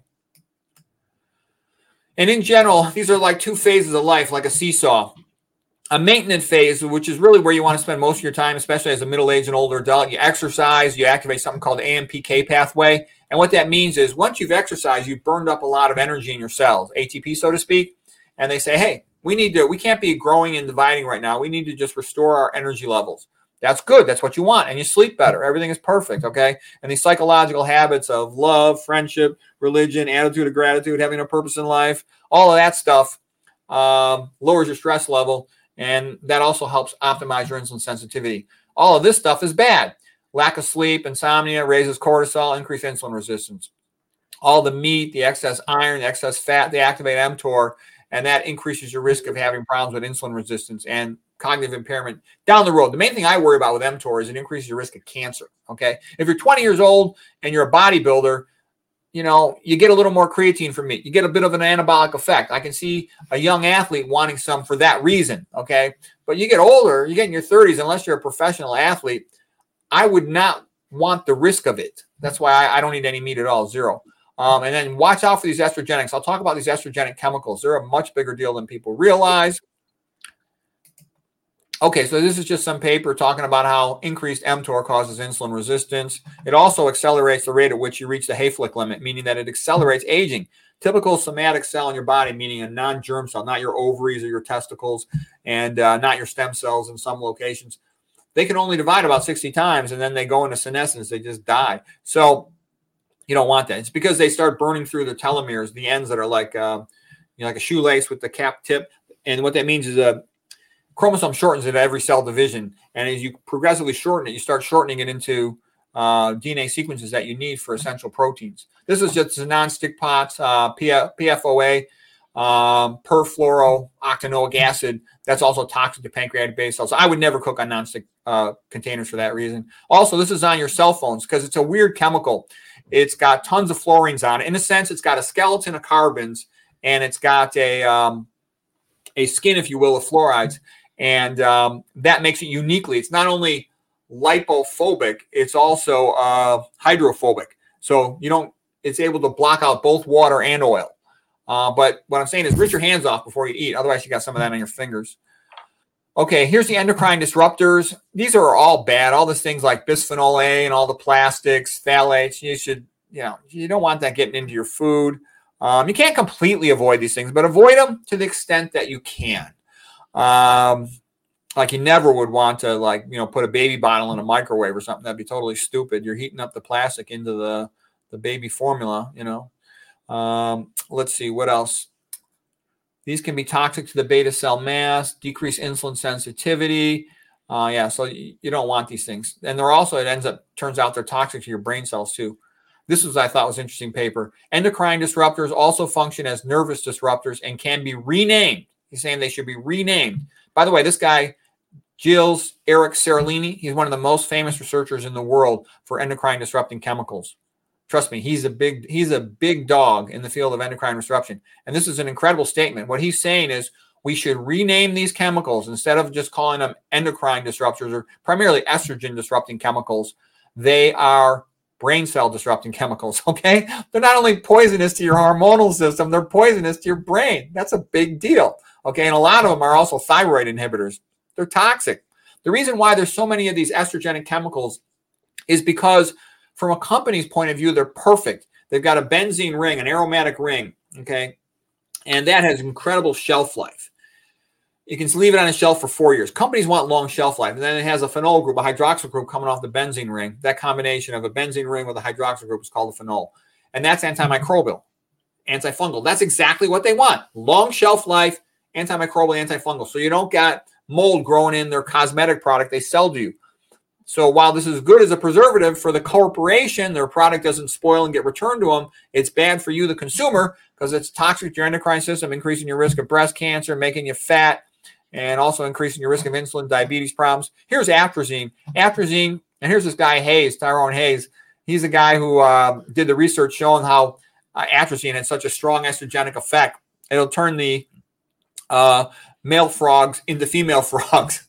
Okay, that's a pretty powerful estrogenic effect. And here's the sad, disgusting picture here.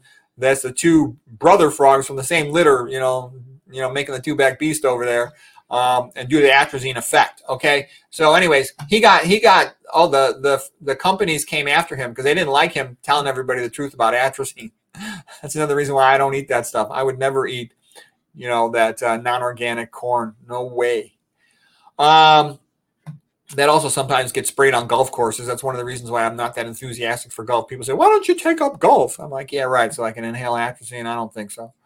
All right, here's Roy Taylor. He's the guy who won the Banting Award in 2012, and he's the big proponent of what a big deal fat was. And he would measure the fat in the liver, and he could measure how the fat amounts in the liver would decrease as the patients were losing weight, eating a low-fat diet. And he actually could cure all the early type 2 diabetics. All right, and he has this metaphor he makes to a bicycle. I'm not going to get into all the metaphor, but the bottom line is, here's a quote by Roy Taylor, winner of the Banting Award 2012, meaning that he was declared the best researcher in the entire world in 2012 for diabetes. He said, type 2 diabetes is a simple condition of fat excess to which some people are more susceptible than others. So some are more susceptible. That's the idea of the fat threshold. Some people don't develop diabetes as early. Like one person will get diabetes when they have a BMI of 28. Another person won't get diabetes till they have a BMI of 35. Another person will need a BMI of 40 before they get diabetes. But fat is the main, excess dietary fat is the main cause of insulin resistance, okay? And so as you can imagine from that statement, what I think of the ketogenic, low-carb, carnivore diet for diabetes, I think is absolutely stupid, okay? All right, now here's some things that people don't know about. Oral aluminum is toxic to pancreatic beta cells. And there's a lot of aluminum in things. It's put into water because it's a so-called clarifier, but it increases the risk of diabetes. You don't want aluminum in your water. That's why I like a reverse osmosis filter on my kitchen sink. I actually live in a place where aluminum's low. Here's some things that cause insulin resistance. We talked about dietary saturated fat being the worst type of fat, but the other fats are bad too. Omega-6 fats are also especially bad. They're more prone to lipid peroxidation, formation of hydroxynonenal. Tetsumori Yamashima, the Japanese guy, wrote all the papers on this, including how they're toxic to the pancreatic beta cells. We talk about excessive dietary sodium, which comes from a processed food diet, a lack of dietary potassium and magnesium, because those come from plants. This comes from processed food. It's often used on meat, too, to flavor it and to preserve it. Excess animal protein. That's going to lead to elevated blood cholesterol, activation of mTOR, and that worsens insulin resistance, okay? Excessive fructose, as we talk about, it'll bypass the regulatory steps in the liver because it almost all is processed by the liver. And then it leads to fatty liver. That leads to liver insulin resistance, which leads to fasting hyperglycemia, leads to elevated blood lipids, and more diabetes, okay? Excessive alcohol, because alcohol and fructose are kind of very similar in terms of their metabolism. Alcohol does additional things that are bad, but it's also a major promoter of fatty liver, as is excessive fructose from processed foods. Okay, dairy. Dairy is especially associated with autoimmune reaction causing type 1 diabetes. Like that's more common in kids, but it's also related to type 1.5 diabetes. Okay, I actually had a conversation with a medical student, and this was only about, a year ago. And here's this guy, he's a medical student. He's a good student in his medical school class, and he did not know the association of dairy with type 1. That's what I'm telling you about. He's a guy who you would think, of all people, a medical student would know about type 1 diabetes, which he has been associated with dairy. He did not know that. He had this shocked look in his face when I told him that. He goes, I still drink milk. Not a smart move, pal. Okay, F minus in the water. We talk about it. F minus is mitochondrial toxin. And that's another thing I was getting at is, just like sat fat, especially in fat in general, causing mitochondrial dysfunction, with subsequent insulin resistance and reversal of electron transport.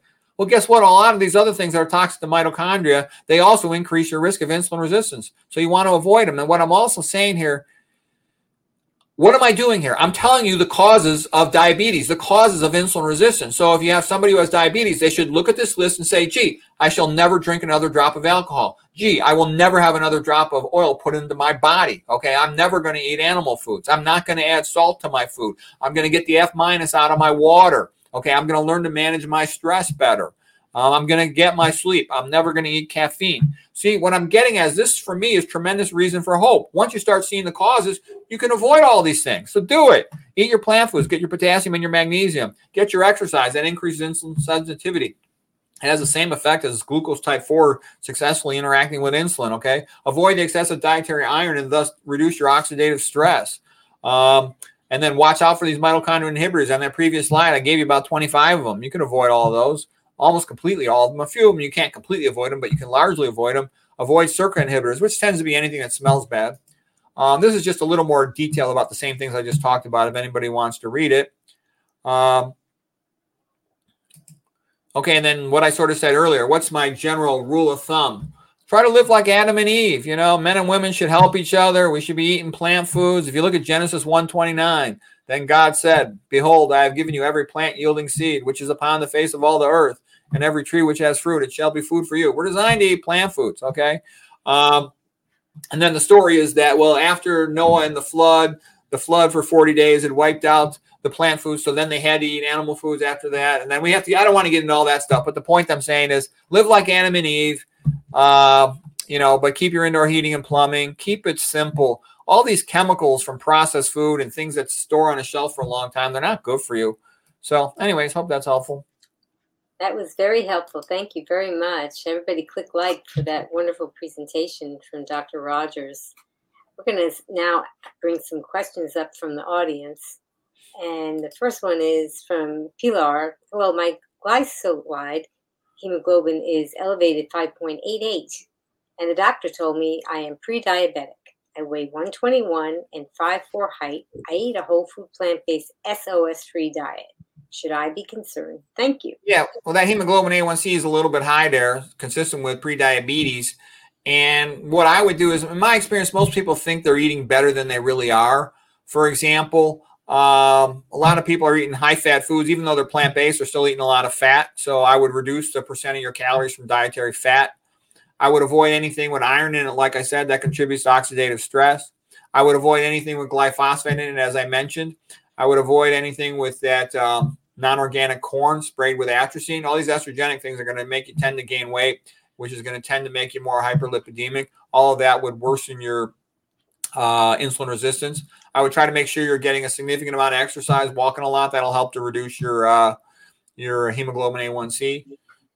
So I would go through that list of all the things I mentioned there causing insulin resistance. Make sure you're not exposed to aluminum more than you should be. And I think if you do that, your hemoglobin A1C would probably decrease. You can give it a try. Right. And I think you had mentioned in some other lectures about how, you know, our blood cycles through and everything kind of renews and maybe every 3 months. And so the A1C is going to, of course, reflect the past 3 months, and it can take some time for it to show a difference. And what you were saying is even though she is not consuming oil in her diet, there are other plant-based oils and sources of fat. So, for example, you're talking about avocados and... I wouldn't eat avocados. Never. I would never touch another one in my life. Mm-hmm. They tend to often nowadays... It used to be a lot of people liked them. First of all, I'm a low-fat plant eater. I'm not a high-fat plant eater. And the second thing is avocados in particular are one of the most heavily sprayed with that new thing, Apeel. I would stay as far away from that as I could. I went through the chem sheets on it. It's bad. Yeah. And then even perhaps nuts and seeds, you're saying too. I'm not a believer in nuts and seeds. I know a lot of people love nuts and seeds. I know a lot of people promote them. I know a lot of people will tell me there's so many papers saying good things about them. And here's what I would say. I like to look at old papers. Back in the old days, these corporations didn't have so much power. Nowadays, these corporations, they buy all the journals, they buy all the scientists, and they fund all these papers to say whatever they sell is great. If you go into like the literature on caffeine, you'll see paper after paper saying how great caffeine is, okay? Then you go back to the older literature, and then you ask yourself, what does it do? It elevates cortisol and catecholamines, so it has all those effects. So how could that be good for you?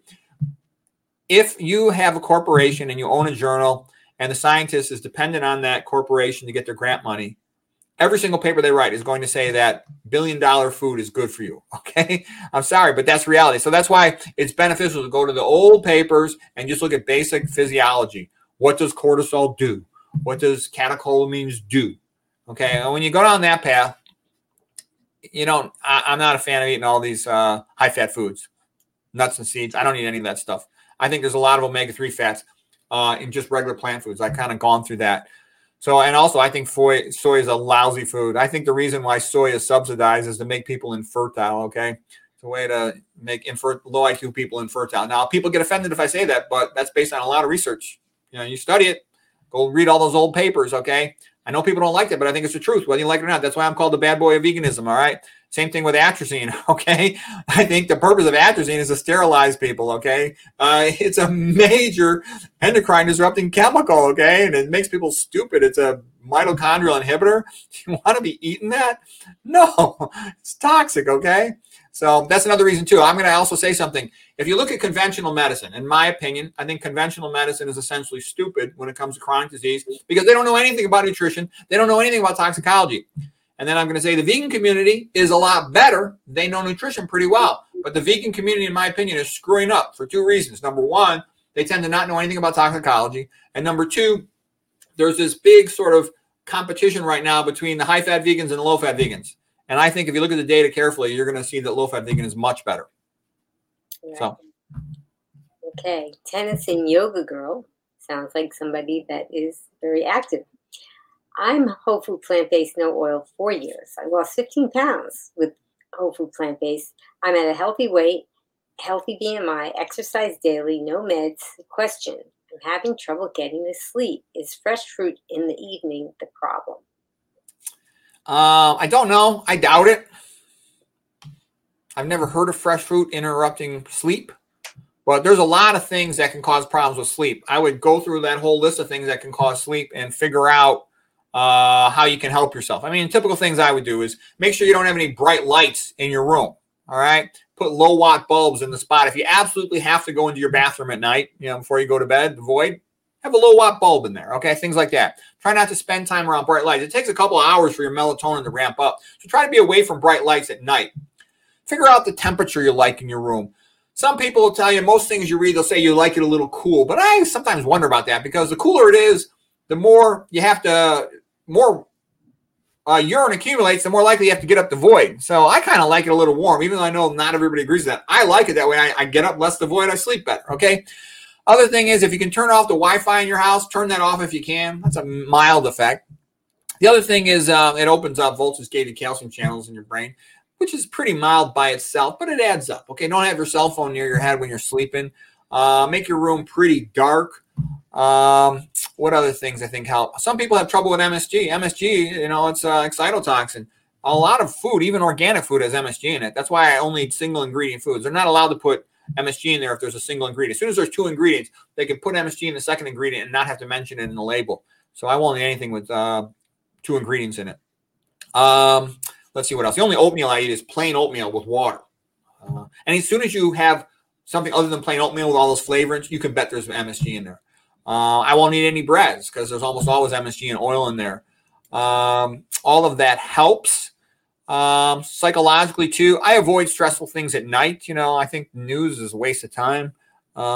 It just stresses you out. You can read what you need to read at some other time in the day to keep up with something, but you don't want to look at stressful things at night. What else?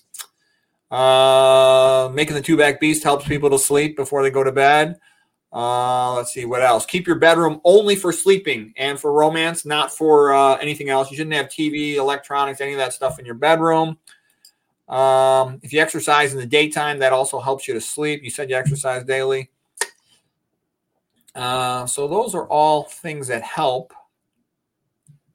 That sounds like a very good list. And perhaps, I don't know what time tennis girl is having the proof, but perhaps not eating too close to bedtime It just may be the eating, because we're trying to digest and sleep at the same time. That might be something. Okay, let's see. So Cards wanted to know, why doesn't oatmeal satisfy me in the morning? I need beans. Steel cut oatmeal and cinnamon and berries seems to spike my blood sugar. Well, the beans tend to be less processed, so they got a lot more fiber. When you process a food, you tend to remove a lot of fiber. So especially like an instant oatmeal will have the least amount of fiber. So it's not going to have a sustained satisfaction to hunger. You're going to absorb the glucose from it more rapidly. Whereas beans have tons of fiber. You get this prolonged, slow absorption of glucose. And that's what's called the second meal effect. You know, you eat beans for breakfast, you might not even feel like you need to eat lunch. So there's a good chance that that's what's doing it. That's probably what I would expect to be the most likely thing doing it. Yeah. I find that if I eat oatmeal, that I feel hungry right away, very soon after, and it doesn't satisfy me either. So I think that that's a really good thing to think about. Okay, let's see. Anne wants to know, do smoothies stop weight loss, or is it what's in the smoothies? Well, it would have to be whatever's in the smoothie is going to determine how healthy it is. Me personally, I don't like smoothies. I've had some people, I've even had some cancer patients say it helped them to improve their diet. It got them to eat all these plant foods they wouldn't otherwise eat. I don't really like it. I'll tell you why I don't like them, because they're too loud. I hate that blender's so loud, okay? And, you know, you can wear those ear protectors, and that makes it not so bad. So you don't want to go deaf, but I would just eat the foods. The more fiber, the better. When you run something through a smoothie, you're basically chopping up all that fiber that would otherwise be done by your teeth and your intestinal enzymes and would slow the absorption of the calories. So that's really the trade-off. You know, I get myself to eat whatever I'm supposed to eat anyways. I have no problem doing that. But I know some people, it helps them to go through this transition phase making smoothies every day. If you eat low-fat food, fastest way to lose weight is eat the low-fat food. 1% fat from potatoes, sweet potatoes, and white rice. You'll get skinny. You keep eating 1% fat in your calories. You get the vast majority of your calories from that. Other tricks you can do is, you know, eat the lowest calorie food first. You know, start your meal with your salad. That's got very, very low caloric density. So you start stretching that stomach with hardly any calories. You get satisfaction of hunger comes faster. You can't survive on greens, though. They don't have enough calories to make you survive. But that pattern of eating will help you to make sure you always eat the salad. Because, like, for example, I'll eat my starch first after I worked a long day. I work a OMAD diet, one meal a day diet. And I'll often just go right to my starch. And if I eat too much of that starch, I won't even want the salad, you know. So the benefit of eating the salad first is you otherwise might not eat it. Yeah, that's a good strategy. That's what I do. So Mike wanted to know, which is better, white or sweet potatoes, and also is brown rice better than white rice? Well, first of all, on the rice, I prefer white rice. White rice has a much longer shelf life. There's some fat in the outer part of the brown rice that makes it spoil faster. In addition, brown rice is more likely to be contaminated by arsenic.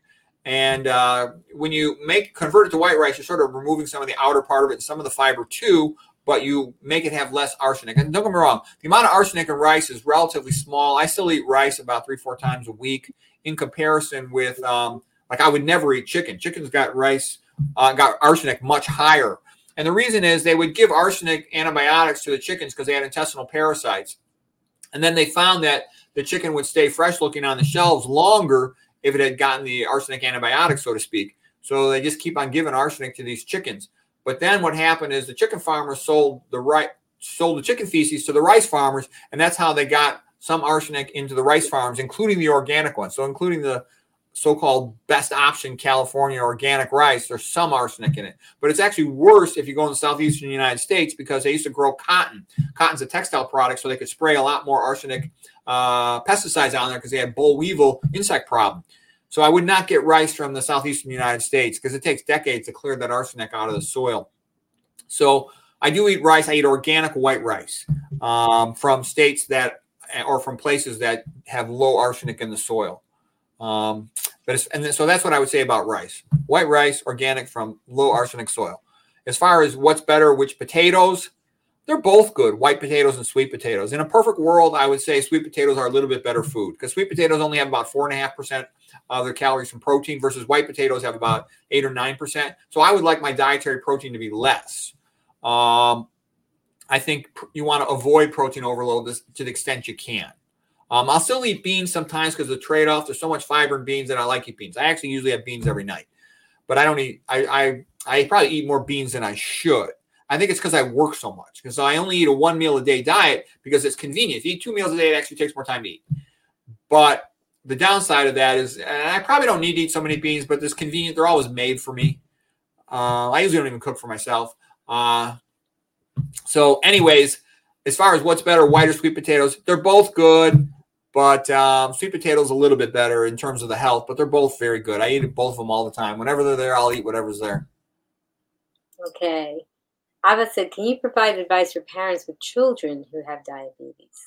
Okay, well, if the child has type 1 diabetes, which they probably have if it's a young child, then I certainly would avoid any type of dairy products.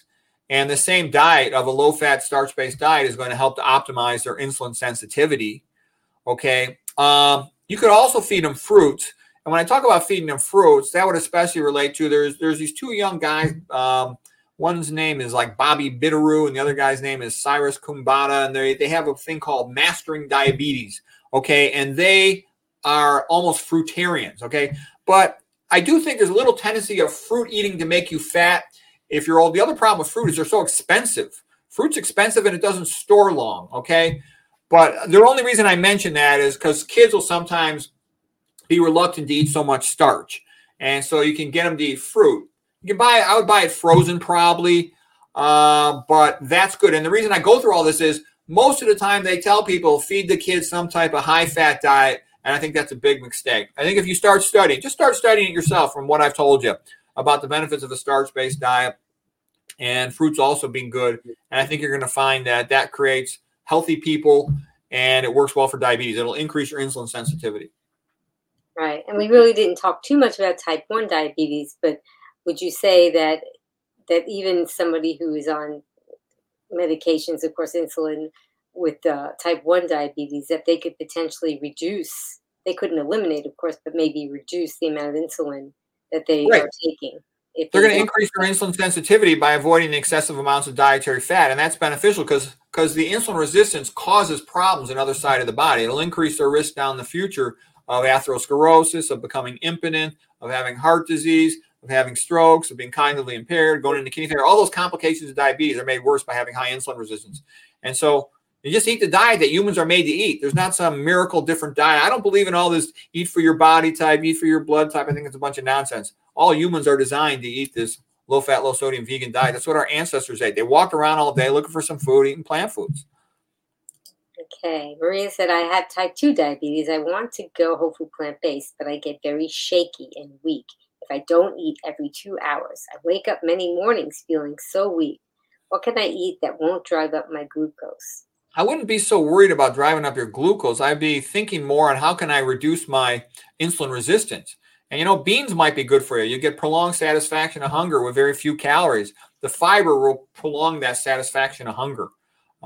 That's a good way to eat. And again, work with your doctor and the same previous person who had a kid with diabetes. Work with your doctor to titrate all your doses because whatever medications you're on, when you start eating more low-fat, plant-based, you're probably going to reduce your medication dosages significantly. So you need to coordinate that with your doctor so you're not over-treating yourself. That's very good advice. I think that we have answered all the questions, and I really wanted to express my sincere gratitude to you, Dr. Rogers, for delving into the depths of diabetes and for generously sharing your profound insights with our Green Warriors. I mean, you have just such extensive knowledge in nutrition research, and of course, you have an elevated understanding of diabetes far more than a lot of the endocrinologists do, and you just have this in-depth look into the mechanisms behind it. So you have undeniably elevated our awareness of this critical health issue Everybody, please click like to show your appreciation for what Dr. Rogers shared with us today. Dr. Rogers, please tell us about how what you do and how we can find you on social media. Oh, well, I got a YouTube channel, Peter Rogers MD, where I post videos. And I've written a bunch of books, too, about nutrition. You know, probably if anybody ever wants to read my books, I would say start out with Two Toes in a Hot Tub, How to Improve Blood Flow. It's sort of a trilogy that then is, you know, followed by Hot Topics in Nutrition and Journey to Optimal Health. My books tend to be more complicated because I got more time. I go into a lot more details about, you know, nutrition and pathophysiology and toxicology. I have fun writing them too. You know, I try to have this attitude that it's going to be too difficult for anybody to kind of read through all this concentrated stuff. So I kind of tell some jokes and I tell stories. I actually write a lot like Plato's Republic, whereby Plato was really disappointed playwright who became a philosopher, and he would write in the form of a republic whereby there'd be conversations. I'll have a bunch of people talking to each other. You know, one of them will quite often be a person who wants a high-fat diet, and I'll have then a low-fat person talking to them. So I just try to make it fun. But anyways, I do this as a hobby, you know, because it's so powerful. You know, I spent all these years training to be a doctor, and I'm like, here's where all the real information is. How come I didn't learn this in medical school? I could have kept my parents alive a lot longer. So I was kind of frustrated by that. That kind of pissed me off. And on myself, too, I got fat in my 30s. I'm like, how could this happen? And nobody could help me until I started reading on my own. And I figured out all this stuff from reading, you know, about the benefit of a plant-based diet and in particular a starch-based diet and stuff. So it's valuable information. I can tell you, out of everything I learned, I'm board certified in 3 fields, you know, and I've been a doctor over 30 years. I can tell you the most valuable thing you could possibly know about health is humans are made to eat a starch-based diet. Wow. So what would you say your final take-home message for our green warriors is? Well, I think you'll find the way the populations that eat this way, they're the ones that avoid diabetes.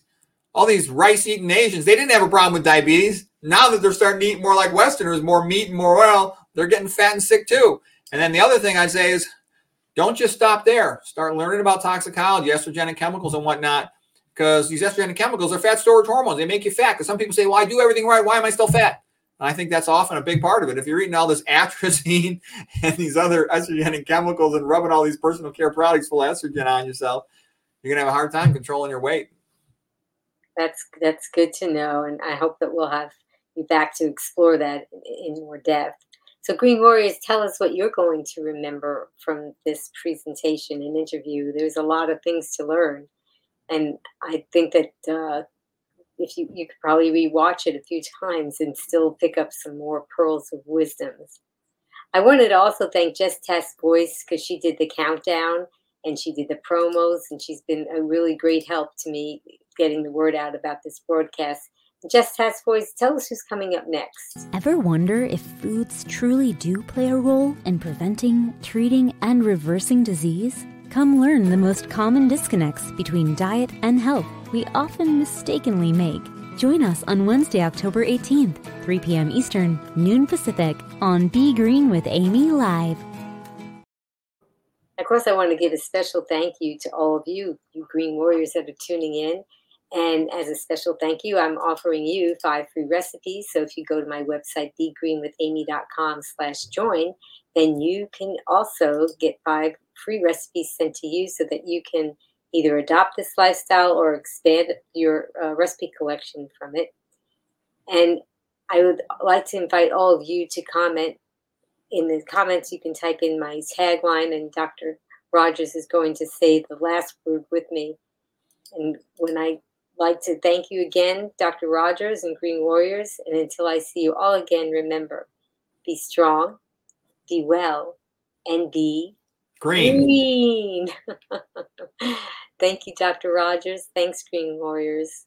Now you can listen to Be Green with Amy expert interviews wherever you go. Listen while walking, meal prepping, or traveling. Find Be Green with Amy on Apple, Google, Alexa, Amazon, or virtually anywhere you find podcasts. Be strong, be well, and be green with